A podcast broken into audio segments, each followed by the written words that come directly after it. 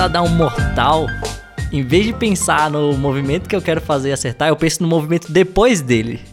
Então, então em vez, eu não penso assim, eu vou fazer o mortal, eu vou cair em pé. Eu já penso, eu tento pensar onde eu vou cair. Que daí eu vou ter que dar um jeito de fazer o mortal no meio do caminho. Isso não faz sentido agora, mas daqui a pouco vai fazer sentido pra vocês.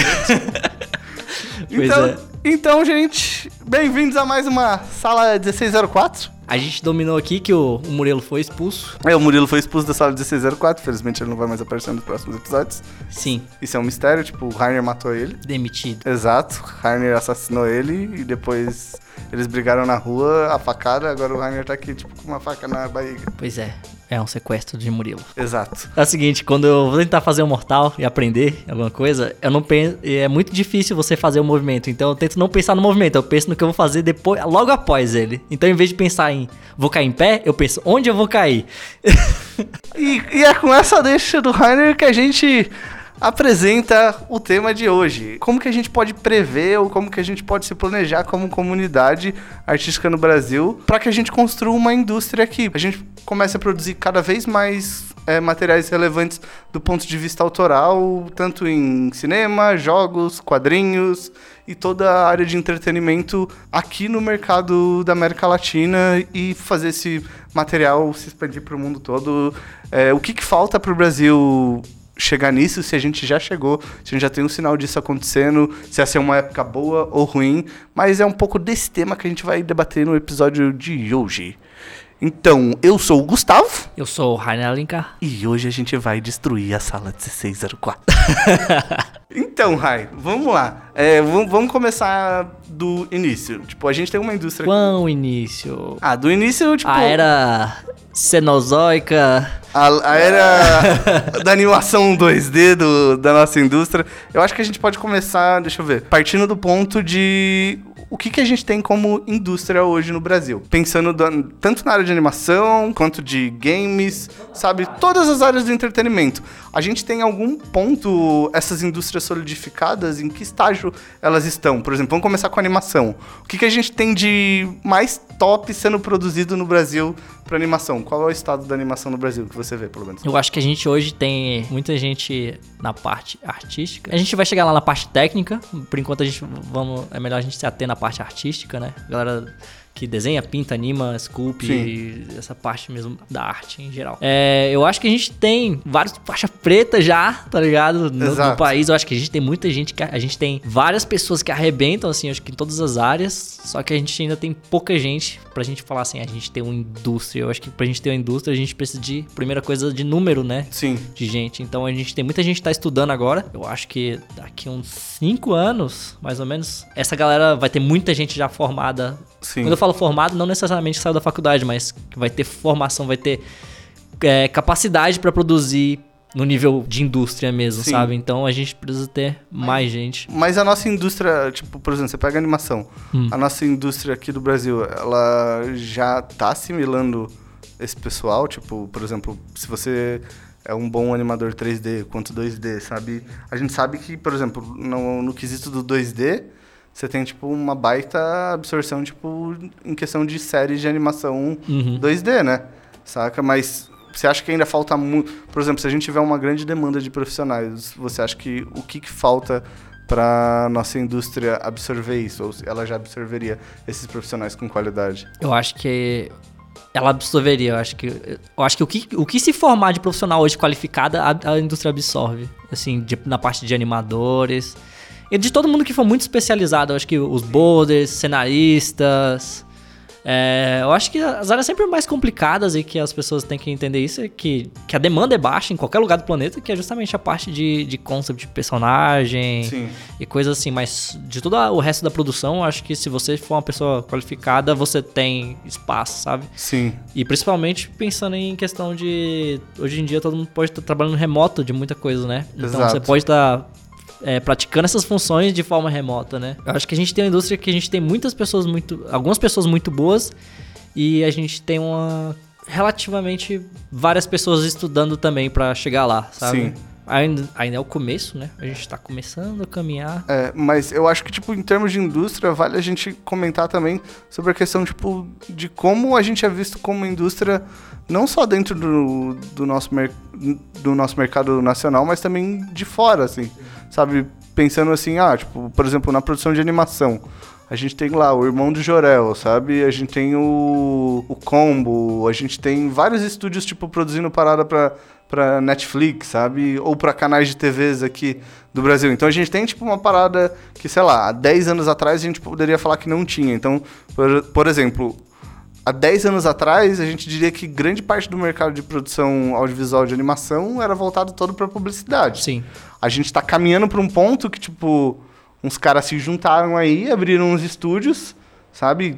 Tem o Split também, né? É Split, a Birdo. A Birdo, sabe? Combo. Tem a, a Kabong aqui de Curitiba também, que os caras estão fazendo série pra caramba, sabe? Então tem uma galera no aspecto, do, no campo do 2D, da animação 2D, produzindo bastante coisa e conseguindo dar vazão para isso tipo, numa escala, tipo, mais global já. Sim. É, acho que a, isso acontece um pouco também por causa do, das novas plataformas, tipo, de, de divulgação que você tem. Tipo, sei lá, o streaming, sabe? Tipo, o streaming tá tornando o conteúdo cada vez menos regional e cada vez mais mundial. Porque você lança um bagulho, ele é lançado automaticamente em 80 línguas lá para 80 países diferentes, isso faz um, uma parada que é produzida aqui ter uma inserção muito maior e muito muito mais eficiente, sabe? Mas até aí eu acho que tem.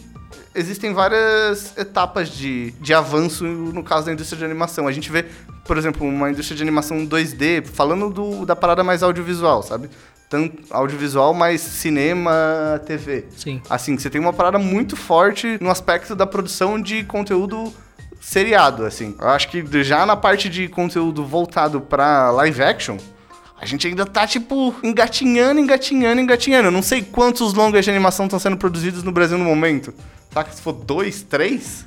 Se for, é muito pouco, assim. Pois é, a gente tem muito. Tem muito pouco dinheiro rolando também nessa área, né? Se Exato. você pensar, né? Porque o, o filme é muito caro, né? Um, um, longa competitivo é muito caro, né? Porque você fazer uma série competitiva é um pouco mais barato. Porque as séries, em geral, elas são.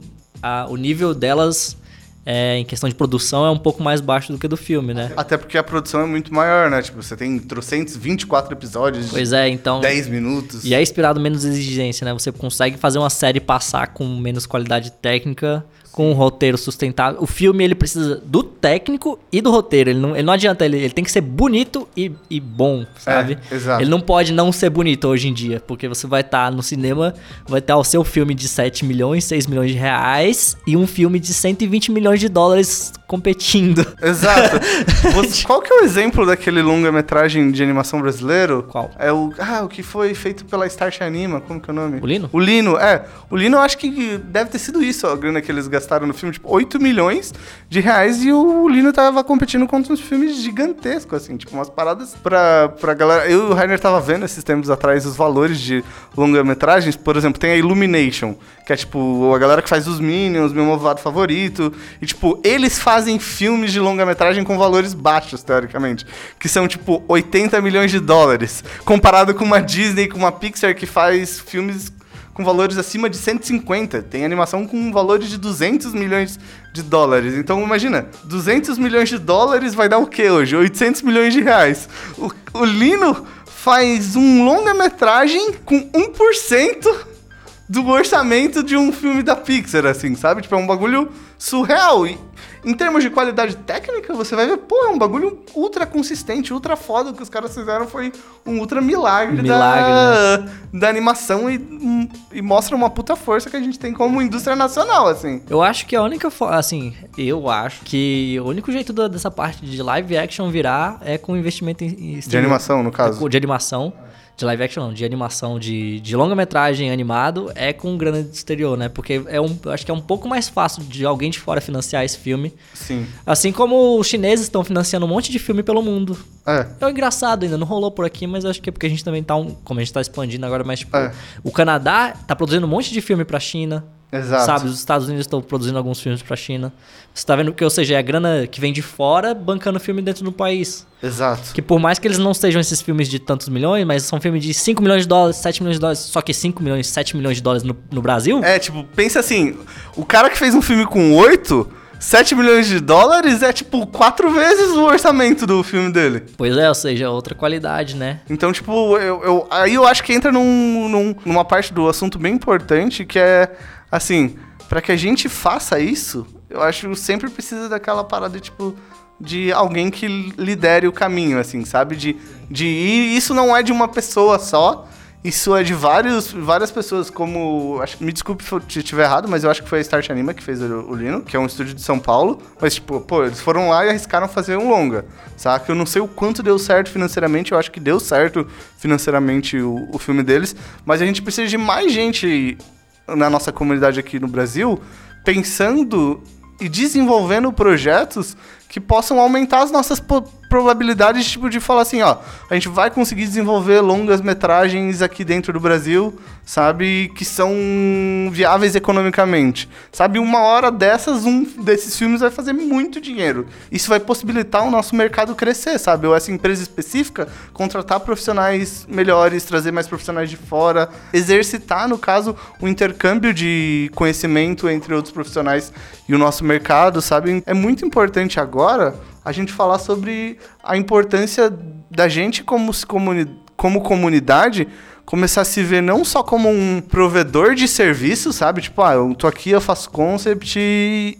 e o que isso não é errado, é totalmente certo, mas a gente começar a se ver também as pessoas que acreditam e que têm vontade, tipo, de fazer, contar histórias ou desenvolver universos sabe, aqui do Brasil, desenvolver universos que contam as nossas histórias aqui, na verdade começar a vislumbrar a perspectiva de tipo, ó, eu posso arriscar e eu posso começar a tentar produzir as minhas próprias coisas, sabe, ou as coisas dos meus amigos e por aí vai, porque quanto mais gente a gente tiver tomando esse risco, desde fazer um curta-metragem, até fazer um longa, até fazer uma série, maiores vão ser a, a probabilidade de sucesso que a gente vai ter, sabe? No caso, a gente tem que ver ah, o Brasil, no caso, como uma comunidade muito grande, tem que ter cada vez mais gente dispostas a arriscar e, e tentar fazer isso que muita gente considera impossível, sabe? Sim. Que eventualmente a gente vai acabar tendo uma galera produzindo algo desse nível aqui, sabe? Ou um longa-metragem. Sabe, a gente tem o pessoal do Menino e o Mundo, sabe? Um longa-metragem de animação 2D que viajou o mundo inteiro, sabe? Foi distribuído por um monte de empresas, tipo, na Europa, nos Estados Unidos, na Ásia, sabe? Uma parada de muito sucesso, que trouxe os olhos pro Brasil. Só que como acho que produzir, por exemplo, no campo dos longa-metragens, é muito difícil e leva muito tempo. Então você pensa assim, se uma empresa estiver produzindo um longa, a Disney, sabe, a Pixar e a DreamWorks levam de 3 a 4 anos pra produzir um filme inteiro. Então imagina que tipo, se tiver duas empresas produzindo, a gente sabe que tipo, a cada 4 anos vão sair dois longas de animação, sabe? Então a gente precisa dessa tentativa aí, tipo, ou longas ou curtas metragens de animação, saindo cada vez mais, sabe? Tipo, as pessoas arriscando cada vez mais nisso. E você acha que hoje é possível a gente fazer isso? Eu acho que é possível, tanto é que o Lino mostra que é possível, no caso, um filme Sim. tipo esse aí. E eu acho que os estúdios estão com vários projetos, toda hora eu escuto alguém falar, ah, tem um projeto de longa aqui, tem um projeto de longa ali. Estão rolando vários projetos de Sim. longa. Eu acho que principalmente 2D, porque é o mais viável financeiramente fazer. É, e até em termos, acho que quando você fala em termos técnicos, Sim. é mais fácil você conseguir artistas pro 2D do que pro 3D, né? Sim, sim. E é mais fácil de você poder dar um jeito de. Não é menos trabalhoso. Como eu falei, é muito trabalhoso. O conceito, tudo é muito trabalhoso, mas eu falo assim, é mais fácil de você botar um, um trabalho que compete com o outro, porque o 3D é mais barato, ele grita contra o outro, sabe? Porque É. não adianta. Porque quando é um desenhista contra o outro, você tá falando assim, beleza, é um cara que desenha muito e outro cara que desenha muito ali. Talvez a diferença não seja tão grande. Agora, se você bota um, um técnico de luz, um técnico de não sei o que, que você tem num país que você não tem no outro, como é que você vai competir? É. é, é dinheiro, sabe? É tipo, é, é dinheiro bruto, força ali. É quantas pessoas você consegue contratar, sabe, pra fazer alguma coisa. E o 2D, ele possibilita de você conseguir competir de forma mais amigável, digamos assim, Exato. sabe? Que é o que o pessoal acaba fazendo até nos estúdios, nos, nos estúdios indie de jogos, sabe? Sim. Eles competem muito com jogos que são bidimensionais, de plataforma e tal, mas eles não tentam tanto competir assim. Com jogos, por exemplo, AAA, né? Triple A, pois é. Então, ele- o que, que eles fazem? Ele- como, assim como o menino no mundo, o que, que ele vai fazer? Ele aposta na linguagem dele, né? Então, ele pode extrapolar muito na linguagem artística e tentar ser uma parada diferente e tentar alguns minimalismos em vários aspectos pra você poder ter uma obra bonita no final, ainda bonita. Você olha e fala, putz, bonito Sim. pra cacete e sem, sem agredir, no caso, o orçamento. É, sem morrer e falir financeiramente para poder produzir. Eu acho que, voltando naquilo que a gente falou, uma parada que a gente não pode esquecer é. Que eu acho muito doido. Esses dias eu tava vendo. Minha mãe tava assistindo aquela série Casa de Papel lá. E eu tava lendo que, tipo, essa série, antes de ser produzida pelo.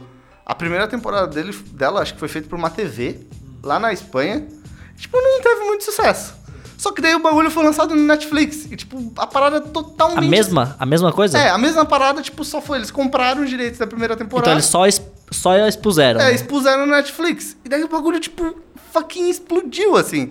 E é uma parada muito massa que eu vejo, até pra gente nacionalmente se empolgar. Eu acho muito doido isso. Porque, tipo, é uma série de língua espanhola que tá entre as séries mais vistas do Netflix nos Estados Unidos. Sabe? Outrora, tipo, na história do mundo, assim. Tipo, sei lá, dos últimos 100 anos, que a gente pode falar assim. A gente tá na indústria de entretenimento. Tudo que é feito na indústria de entretenimento é guiado e é moldado por um país específico. Os Estados Unidos, saca? Hoje, a gente tá num ponto que, tipo, o ponto mais foda de todos é que o que é tendência na indústria de entretenimento, por causa das plataformas de streaming e por causa, tipo, do YouTube, da porra toda, pode vir de- da porra de qualquer país. Você pega Dark, sabe? Você pega BTS. É, BTS, porra, exato. Sabe, tipo, é da Coreia, mano. Eu não entendo nada de coreano, mas a parada é muito.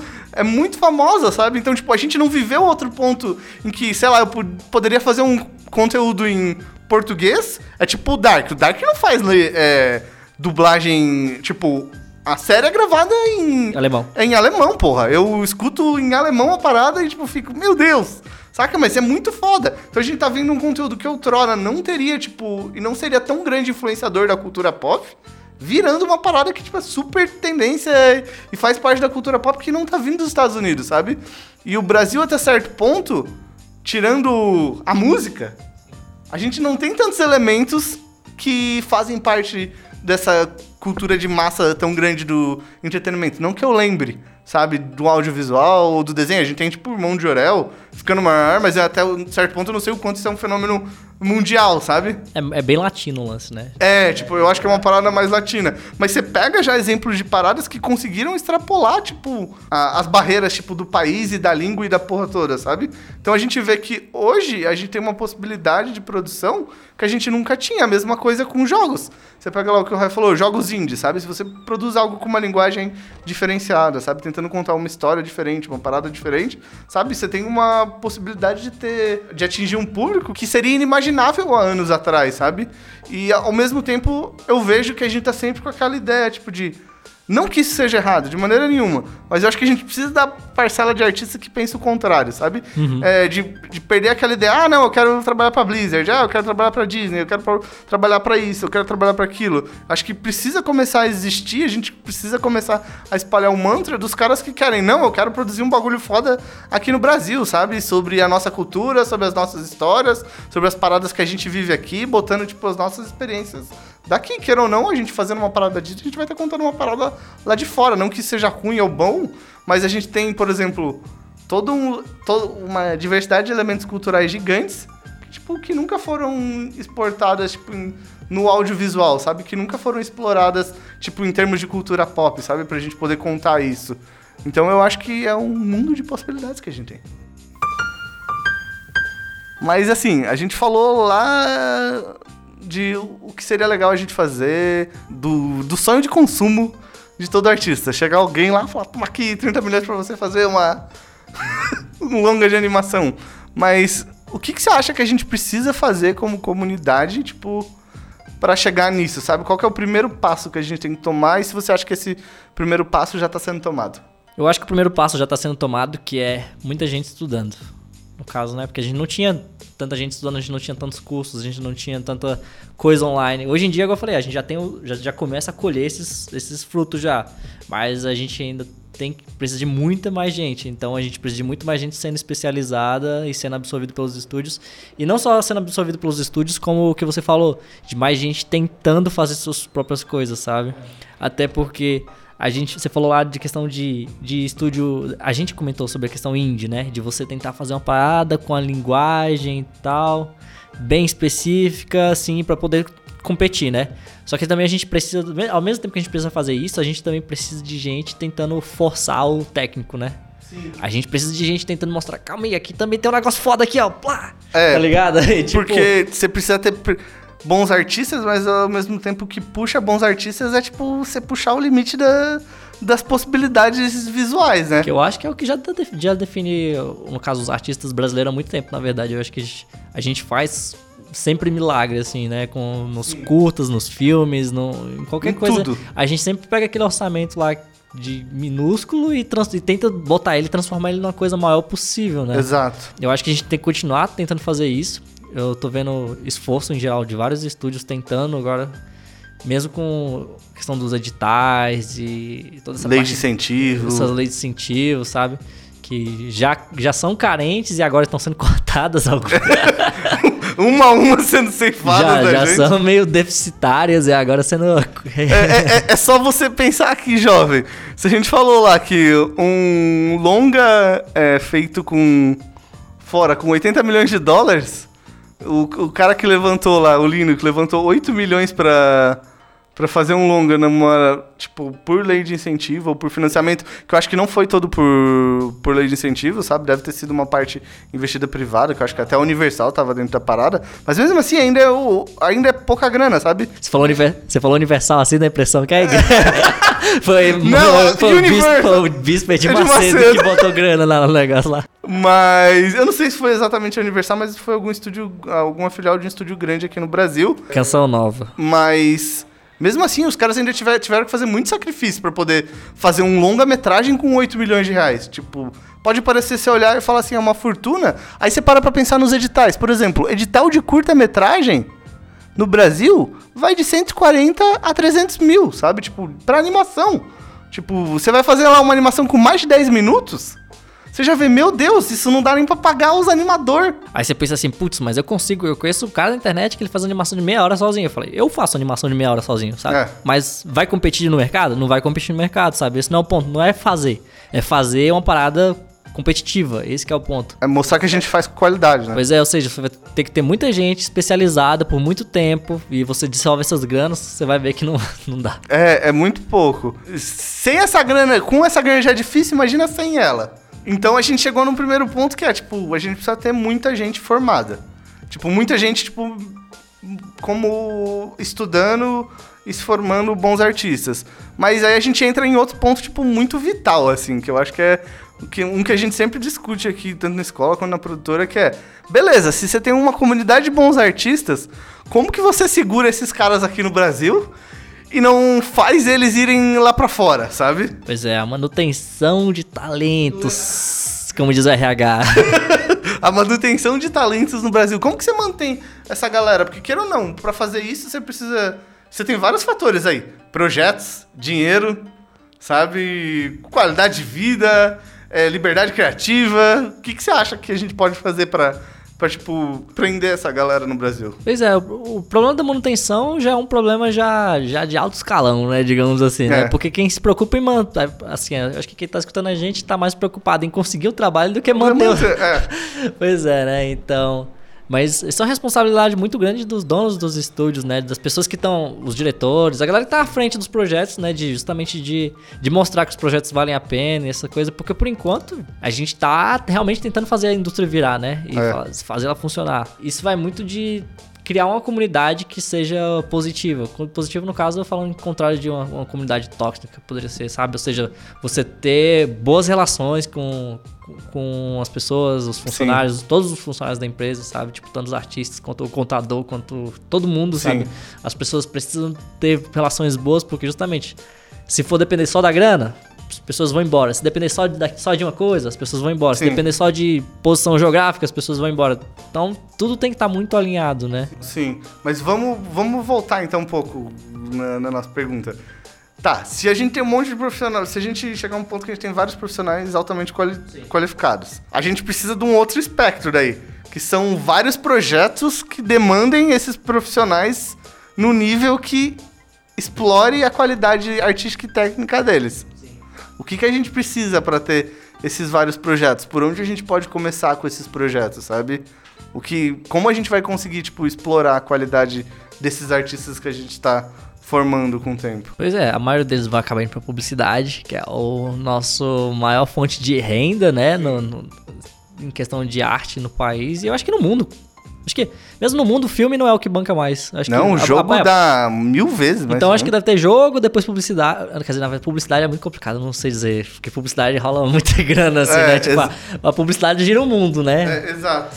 Pois é, esses, esses, projetos publicitários acaba que é o que onde tem mais grana, então onde eles conseguem requisitar essa galera mais capacitada, né, para tentar fazer produtos melhores, né? Sim. Você vê sempre onde está sendo puxado o nível técnico, é muito difícil ser na parte autoral, é sempre na publicidade, sempre você fala assim, caraca, olha essa publicidade nova, olha essa publicidade nova, porque é onde está a galera mais talentosa, porque é onde tem um pouco mais grana alocada, né? Mas, por exemplo, se a gente até certo ponto publicidade leva a um caminho específico, né?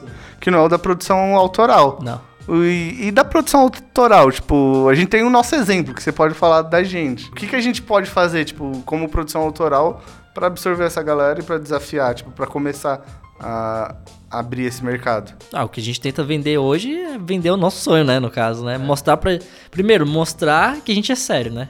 Sim. Mostrar que, tipo, que a gente não, não tá brincando de fazer o lance, né? Ou seja, tá aqui, a gente tem o nosso projeto e a gente quer levar pra frente, e a gente não quer levar pra frente, a gente tá levando pra frente. Sim. E mostrar que é possível fazer e tentar vender essa ideia.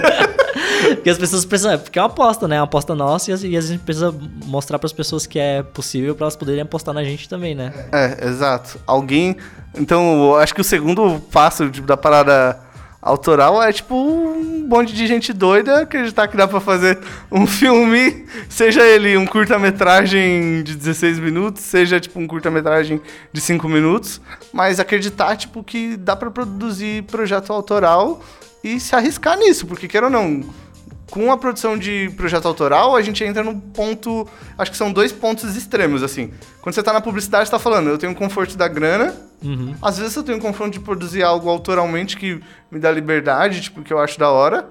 Só que na produção autoral, você tem a liberdade artística, no caso de produzir algo, tipo, que você quer em termos de storytelling ou visual, a porra toda, mas você não tem a grana que você nem perto da grana da grana que você tem em publicidade. Pois é, então. Como que você pesa os dois aí? Muito, muito, eu falei, muito difícil a gente conseguir. A manutenção de. Eu acho que não, não sei, a gente não vai conseguir responder essa pergunta. Sim. De manutenção, porque isso é uma pergunta que as pessoas já fazem já nas empresas de tecnologia, Sim. de administração, de direito, de todo mundo se preocupa com manutenção de talento. Porque você chega lá, você, digamos que você fala assim, não tenho dinheiro, eu não tenho dinheiro, mas eu consigo treinar uma pessoa para ela aprender aquilo e fazer com Só que quando aquela pessoa, muitas vezes, ela chega no nível bacana o suficiente, aí ela vai embora, porque você não, ainda não tem dinheiro, dinheiro aquela, é. aquela, grana, mas a pessoa agora ela já pode ir para outro lugar, trabalhar fora. E. Isso, isso acontece no, de uma empresa para outra aqui dentro do Brasil e acontece com no mundo o todo. Brasil para fora, no caso, né? Mas eu acho que a questão não era nem essa, era mais uma questão assim, tipo, por exemplo, a gente sabe que hoje na publicidade a gente tem, tipo, um mercado solidificado. Tipo, que o cara pode. A gente pode ter, tipo, sei lá, pelo menos é, é o que a gente vê. Existe, tipo, uma quantidade maior de trabalho de alto nível Sim. de produção, tanto 3D quanto 2D, sabe? Quanto motion. É, no caso da publicidade, no caso de animação, a gente fala. É, animação e live action também, sabe? Quando você envolve efeitos visuais. Mas no caso da produção autoral, você tem longa-metragem, curta e série, Uhum. sabe? O campo em que você pode, por exemplo, explorar a parada visualmente mais, acho que, insanamente, sabe? Tipo, que é o... que tá dentro do risco muito grande do risco muito pequeno, Hum. é o, são os curtas-metragens. Tipo, são fazer pequenos projetos de produção autoral que tem uma qualidade, tipo, muito foda. Porque você não vai fazer isso numa série que são 20 episódios de 10 minutos, sabe? A não ser que você queira morrer. Nem no longa, né? É, nem num longa-metragem, sabe? Então, tipo, eu acho que existe aí um ponto de que se você que tá ouvindo, ou qualquer pessoa que ouvir, tiver uma inquietação muito grande em relação a produzir as paradas, sabe? Não tiver satisfeito só com tá dentro de um projeto em relação à parte, sabe? É, que você tenha interesse de produzir uma parada maior, sabe? Vá muito além do escopo de só você ou de você se envolver minimamente num processo e você tenha vontade de contar histórias ou desenvolver universos tipo que são mais autorais mesmo, que você pode estar mais presente neles, acho que o melhor caminho é tentar ir para tipo, sei lá, no caso da animação, para produção de uma animação e no caso de jogos você produzir um jogo pequeno, indie, sabe? Só que na animação você tem uma. No, no caso do, da animação e jogos, você tem dois universos também. Porque jogos são uma parada que tipo, você pode monetizar facilmente, assim. Uhum. Tem muito jogo saindo, mas a probabilidade de você conseguir monetizar ele é muito grande. No caso de uma animação, se você fizer uma animação foda pra caralho, você não vai ganhar dinheiro. Saca? Já falando, você pode fazer uma animação, no caso de um curta-metragem, no uhum. caso. Vamos ser bem específico. Você não vai ganhar dinheiro, mas o que você vai estar tá fazendo. O que você pode fazer é ganhar duas coisas. Um, é, o status, tal, de que por exemplo, de que status eu tô falando? Não de, ah, meu Deus, como eu sou foda. Ah, como eu sou foda, as pessoas, nossa, Paparazzi. você é incrível, sabe? Não, é dentro de festivais de cinema, você conseguir, tipo, se destacar, você ou o estúdio, se destacar como produtor de conteúdo, tipo, mostrar que você consegue produzir uma parada de alta qualidade, ou tanto visual quanto de storytelling, sabe? Financeiramente, o, os projetos de curta-metragem, eles são pouquíssimos que conseguem fazer algum dinheiro. A não ser que você venda para alguma TV, sabe, o curta-metragem, mas a possibilidade de fazer dinheiro é muito pouca. Então, se você fosse meter nesse universo, você tem que se meter sabendo que você tem algo lá na frente que você quer, sabe? Que tipo, é uma parada que vai talvez te abrir uma porta, vai te desafiar tecnicamente, vai desafiar o grupo de pessoas com que você está trabalhando tecnicamente, mas é um passo de risco para uma parada muito maior, assim, sabe? Ele funciona muito mais como um portfólio, no caso, né? Você mostrar a capacidade do grupo. Exato. A capacidade de desenvolvimento visual, de storytelling, da porra toda, sabe? No caso da animação é isso. No caso do jogo, também é isso, mais o din-din. Com a possibilidade de, né? Porque o curta mal tem a possibilidade, né? Exato. Na verdade, o curta você só gasta dinheiro, no caso. Mas, assim, tem várias pessoas produzindo, tem vários estúdios querendo ir por esse caminho, sabe? Sejam fazendo testes é, curta-metragens, seja fazendo pitching pra longa, sabe? Só que aí também é um processo muito lá na frente de se desenvolver. Eu acho que ainda tem um bom tempo pra gente chegar numa parada dessa, assim. Queira ou não, no Brasil você vai produzir um curta-metragem, a gente aqui no estúdio tá produzindo, pensando de produção, vai dar três anos de produção, sabe, pra um curta-metragem. É muito tempo. É muito tempo. Muito, muito, muito tempo. É tipo, é quase, a, é quase uma microvida, o tempo que as pessoas produzem um, um longa-metragem, assim, sabe? É, tudo, tudo é um desafio, sabe? Tudo é um desafio no processo. Se essa pessoa, depois de ouvir todo esse podcast e a gente se enrolar por mais de meia hora, ainda estiver empolgado e com a vontade de fazer algum projeto autoral, o que, o que, que as pessoas têm que. O que, que a gente tem que fazer? Tipo, o que, que as pessoas podem fazer, tipo, para começar a fazer os próprios projetos, sabe? Quais são as possibilidades para que isso aconteça, ou para desenvolver projeto autoral? Como viabilizar esses projetos? Exato. Queridos para nós, né? Finalmente é possível para começar, né? A gente já tem que estar alegre por isso. É possível hoje. A gente fala assim, agora como? A gente tem vários métodos. Um deles é o financiamento coletivo. O financiamento coletivo é utilizado bastante lá fora, o Kickstarter. E no Brasil a gente tem o Catarse, a gente tem o. Tem outros financiamentos coletivos outros que agora métodos. eu esqueci aqui agora. Os nomes. tem vários nomes aí. O mais popular hoje é o Catarse, onde já é uma área bem conhecida de financiamento de, de quadrinhos e livros. Mas também é uma área que pode ser utilizada para o financiamento de animações e outros tipos de jogos. Jogos sendo financiados por lá também eu já vi. A gente tem os editais governamentais, que é o que a gente sempre comenta, que eu acho que é, a, é o principal método de financiamento é. de projetos hoje. É, sejam jogos ou filmes ou séries, no Brasil é o financiamento através de editais do governo. Exato. E você tem diversas linhas de editais, assim. Você tem editais que são só para quadrinhos, sabe?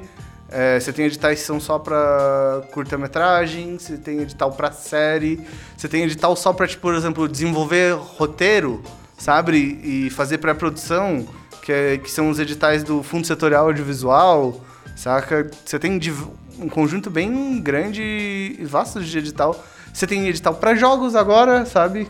O Fundo Setorial Audiovisual tem investido bastante. Acho que você pode levantar até um milhão de reais para fazer jogos. Não sei se eu tô 100% certo, mas acredito que sim, sabe? Pois é. Eu acho que um edital muito importante que as pessoas esquecem ou não sabem realmente, acho que na verdade as pessoas não sabem que existe, é o edital de desenvolvimento. Porque as pessoas sempre acham que o edital é para fazer necessariamente a peça, ou seja, para fa fazer o filme, para fazer a série. Mas tem muito edital que você é pago para fazer o desenvolvimento, ou seja, para você desenhar os personagens, escrever a série, escrever todo o projeto. Ou seja, fazer a parte de pré-produção, não a, a, produção necessariamente. Sim. E isso abre porta pra gente fazer muita coisa aí. Porque você fala assim, no mínimo você consegue editais que vão viabilizar você a ter um projeto e você vai poder vender esse projeto para alguém, sabe? Ou seja, já é o primeiro passo, não é nem fazer, mas criar um projeto. Você fala assim, ah, eu queria fazer várias coisas.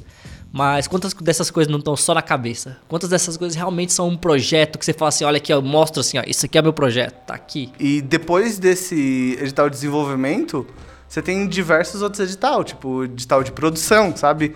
A partir do momento que você recebeu o dinheiro para desenvolver o projeto, você se torna apto pro, pro um edital para produzir a parada, sabe? Então você pode ir lá e produzir o seu filme, sua série, Saca? E você tem, a partir de fazer o projeto no edital de desenvolvimento, você tem toda uma bíblia ali de projeto de, do projeto, seja um, algum tempo de animação, ou nem isso, seja só arte e o roteiro, que você já pode ir e vender esse projeto, assim, sabe? Vender em TVs, vender em diversos lugares. Aí a gente pode entrar em, na questão que você tem, por exemplo, depois de você desenvolver o projeto, ou através de uma, de uma plataforma de financiamento coletivo, ou através do edital, você tem diversas feiras de venda, sabe? Por exemplo, você tem a Rio Content Marketing, sabe? Que o pessoal vai para lá. É que é a maior do país hoje? Eu acho que hoje é a maior do país. Sabe? Que eu acho que mudou o nome, é Rio 2C agora. Uhum. Sabe? Você vai para essa feira, você se inscreve lá na feira, você paga um valor e você vai para ela, tipo, para você poder vender o seu projeto.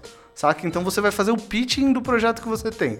Então lá vão estar tá todas as empresas de animação, Cartoon, Nickelodeon, a porra toda, sabe? Você vai ter, tipo, diversos produtores, distribuidores, sabe? Você vai ter o um, um contato com uma vastidão de pessoas para que você possa vender o seu projeto, sabe?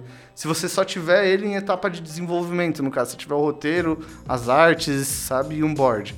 Então você vai poder lá fazer o pitching desse projeto. Então você tem hoje um espaço no Brasil em que você pode levantar o dinheiro para desenvolver o projeto e também um espaço que você pode entrar em contato com as, as pessoas que financiam esses projetos e botar eles esse projeto que está desenvolvido em pré-produção ser desenvolvido e entrar no processo de produção e ser veiculado numa TV posteriormente, né? Dentro desse processo todo de, de você desenvolver ou através de lei de incentivo ou através de financiamento coletivo, sabe? Você tem que ver, tentar viabilizar o que, que é mais possível para você desenvolver, sabe? O que, que é mais viável de você fazer um projeto nascer e o que é menos viável e qual mídia é menos viável de você fazer um projeto nascer. Por exemplo, se você vai fazer um quer fazer uma animação, sabe? Hoje tem muita animação que nasce a partir de quadrinhos, sabe? Ou muita animação que nasce a partir de uma história ilustrada. Então, às vezes, para viabilizar um projeto, sabe, você pode começar participando de um edital de desenvolvimento de quadrinhos ou um projeto de financiamento coletivo para desenvolver um quadrinho ou uma graphic novel ou uma história ilustrada, sabe? E a partir disso você galgar outros espaços, sabe? A partir desse momento você já vai ter um público que vai consumir seu projeto e depois disso você pode participar de um edital de desenvolvimento e levando o seu projeto mais para frente em etapas, sabe? Em processo. Porque quanto mais pro meio da produção, quer dizer que mais o projeto vai precisar de outras pessoas e menos só você vai conseguir levar isso para frente, sabe? Então, acho que se você quer viabilizar um projeto que você está fazendo agora, seja de animação ou seja de jogos até, sabe? Eu acho que é interessante tentar desenvolver a pré-produção dele, sabe? Como uma história, como um quadrinho, como um livro, sabe? Mas desenvolver a pré-produção dele e tentar criar um universo aí. E aí, como o Rainer falou, você já tem uma série de mecanismos que podem ajudar vocês a fazerem isso, sabe? Mas acho que depois disso é só continuar caminhando o caminho e ver o que vai dar. Porque eu acho que o, o daí para frente, sabe, da produção para frente, muito do que é possível, muito de como fazer aqui no Brasil é uma coisa que a gente ainda está descobrindo, sabe? É uma coisa ainda que a gente ainda vai descobrir, sabe? Não é um negócio que eu vou falar assim, ah, eu tenho a resposta aqui, ah, como é que você faz um longa, sabe? Ainda é tudo mata aqui. É, tudo, exato. Acho que, que o que é importante entender sobre esse podcast é que a gente está no momento que, sei lá, Imagina lá, Pedro Álvares Cabral acabou de chegar no Brasil e, tipo, tá tudo mato, mano. Ele perguntou pro índio, como é que faz um filme? Ele falou, não sei. Não sei. Pega pau Brasil aqui e começa a pintar nas pedras. Pois é. Sabe? A gente tá ne, num estágio um pouco mais pra frente desse, saca? Mas a gente tá num estágio tipo de construção ainda das paradas. Que a gente não tem uma indústria cimentada, tipo, financeiramente, sabe? A gente não tem todos os caminhos definidos. Se vocês perguntarem agora, ah, onde eu quero trabalhar com longa-metragem no Brasil? Você vai ter que ser o cara que vai dar um jeito de fazer esse longa, é, justamente. Exato. Exato. A gente está na situação no momento que, ao mesmo tempo que é uma desvantagem e é uma vantagem, é que no Brasil a gente tem uma, uma sofrência e uma oportunidade única, que é a seguinte: não existe mercado. Então quem. Não tem competição. É, automaticamente, tipo, a competição não é tão grande, mas automaticamente você tem diversas vantagens, que é. Aqui a gente está participando da construção de uma indústria, sabe? A gente está iniciando uma parada, sabe? Que provavelmente umas gerações lá na frente vão tirar proveito disso. Mas isso permite o quê? Mais liberdade criativa, sabe? Possibilita com que a gente possa. Como o bagulho ainda não, não tem um viés financeiro extremo, não tem, tipo, uma demanda de acionistas da porra toda, sabe?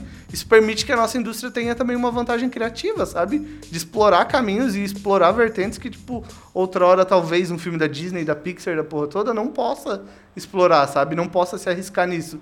Porque o filme tem que ter certeza que vai ganhar dinheiro porque é um investimento de muito alto risco, sabe? E com certeza as pessoas que vão começar fazendo longa-metragens ou jogos mais complexos não vão começar com esses mesmos orçamentos, sabe? Então, automaticamente o risco vai ser menor. E quanto menor o risco, maior a possibilidade de você arriscar no conteúdo que você está criando em, em termos de storytelling ali, sabe? Então, a vantagem, eu acho, de a gente não saber como responder essa pergunta é justamente que quem está ouvindo o podcast hoje pode ser uma das pessoas que descubra ou que vire a chave disso, sabe? Que fala assim, ó, eu consegui fazer as paradas virarem tanto do ponto de vista financeiro quanto do ponto de vista artístico, sabe? Eu acho que a gente tá muito no, no viés disso acontecer, sabe? Não acredito que vai demorar isso muito tempo. Por exemplo, a gente pega em jogos, a gente tem lá, sei lá, tem a TFG em São Paulo, sabe? Que já é uma empresa gigantesca, sabe? São uns caras que, tipo, literalmente, é uma empresa brasileira que já virou a chave, sabe? Eu acho que eles têm, tipo, estúdio fora do país, né? Em Los Angeles. Sim. Sabe? Tipo. Em vários, é vários países, eu acho. É, em vários países. São os caras que estão fazendo jogos mobile, sabe?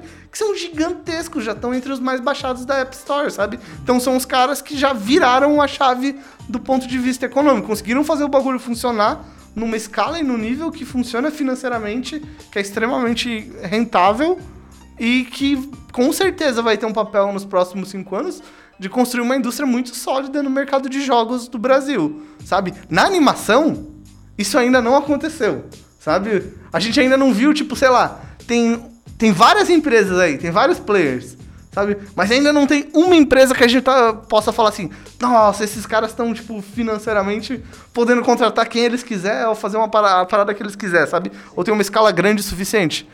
Então, quer dizer que é, essa possibilidade está aberta para diversos players, para diversas pessoas tentarem, sabe? E mesmo, por exemplo, no game, a gente tem a TFG, a TFG é uma empresa só que pode produzir uma quantidade finita de jogos. Quantas empresas de jogos tem nos Estados Unidos, tipo, numa escala muito grande, sabe? São uhum. uma grande quantidade delas. Então, nosso mercado, ele tá totalmente aberto à exploração, sabe? Então depende muito do, das pessoas que vão assumir o risco porque se a gente ainda não tem um mercado, a gente tem que assumir riscos e se explorar e tentar arriscar de maneiras. Muitas pessoas não conseguiriam ver qual seria o caminho final, sabe? Tipo, a gente não. Por exemplo, a gente aqui na produtora tá fazendo um, curta-metragem de 16 minutos. A gente não tem nem ideia do que vai acontecer daqui dois anos, sabe? A gente tem ideia do, do porquê a gente tá fazendo isso. E de quais são os objetivos que a gente tem ao fazer isso saca? Mas o resultado que isso vai ter, ou os caminhos que a gente vai explorar a partir disso, eu acho que tem uma parte de planejamento, mas tem uma parte também de a gente, tipo, lidar com a, é o que o Rainer falou, com o mato lá e capinar a parada com facão, que é o que a gente tá fazendo, e abrir o mato e descobrir qual que é o caminho, sabe? Acho que a partir desse momento, a gente, ou outras pessoas, ou outros estúdios aí, sabe, como já tem acontecido no 2D e nos jogos, é, vão abrir esse caminho primeiro vai ser de areia, depois alguém vai lá, tipo, vai pavimentar essa parada, sabe? Daqui a pouco vai ter rota de avião, sabe? E o caminho vai estar, tá, tipo, claro e definido para todo mundo. Mas eu acho que a mensagem principal do podcast é: se a gente não tiver gente arriscando, se a gente não tiver gente tentando, sabe, esse caminho nunca vai surgir, sabe? E hoje a gente tá numa época que é a época mais propícia para isso, sabe? Se você já está trabalhando com jogos, já está trabalhando com animação, não tem porque você não arriscar se você tem essa vontade, sabe? É o que o Rainer disse, é da natureza dos artistas brasileiros conseguirem produzir muito mais com muito pouco, sabe? É, então, só assim é possível. sabe? A gente já nasce num ambiente assim. Então, se você parar para pensar, o nosso ambiente é um... Os nossos artistas e a nossa comunidade são uma comunidade que tem uma possibilidade muito grande de fazer uma parada grande, sabe? Só depende, tipo, de alguns caras doidos aí decidirem começar a arriscar no rolê e começar a fazer paradas que possam, no futuro, gerar frutos que transformem o que a gente tem hoje numa indústria mais cimentada. Indústria top.